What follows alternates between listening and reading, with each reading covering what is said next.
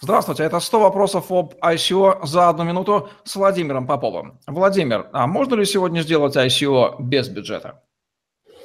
А, мы однажды обсуждали очень схожий вопрос, а, как вообще начать ICO и так далее, но я выделил специально бы а, этот вопрос такой серьезный цикл. Почему? Потому что на самом деле миф о том, что ICO нельзя провести без денег, это все-таки миф.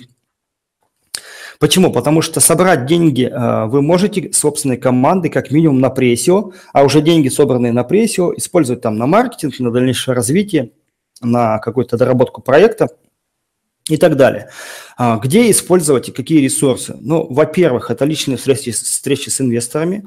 Во-вторых, это все возможные конференции, которых сейчас довольно много и в которых можно по ряду причин и условий участвовать бесплатно.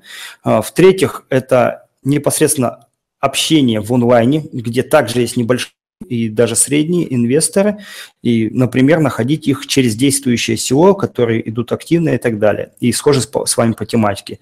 Третий момент э, это, в общем-то, криптоэнтузиасты, которых очень много на том же биткоин толке и различных других форумах. Э, безусловно, такой подход не даст вам собрать там больше 1 миллиона долларов, и даже собрать 1 миллион долларов – это довольно сложно. Есть один русский проект с труднопроизносимым названием, который, в принципе, фактически своими силами собрал на пресило э, необходимую сумму и, в общем-то, э, мог фактически э, положительно завершить ICO, если бы дальше как раз-таки уже стал использовать полученные средства, но чего, к сожалению, не сделал. Поэтому миф все-таки о том, что деньги собрать без денег нельзя – остается мифом, поэтому просто работайте и верьте в свою идею.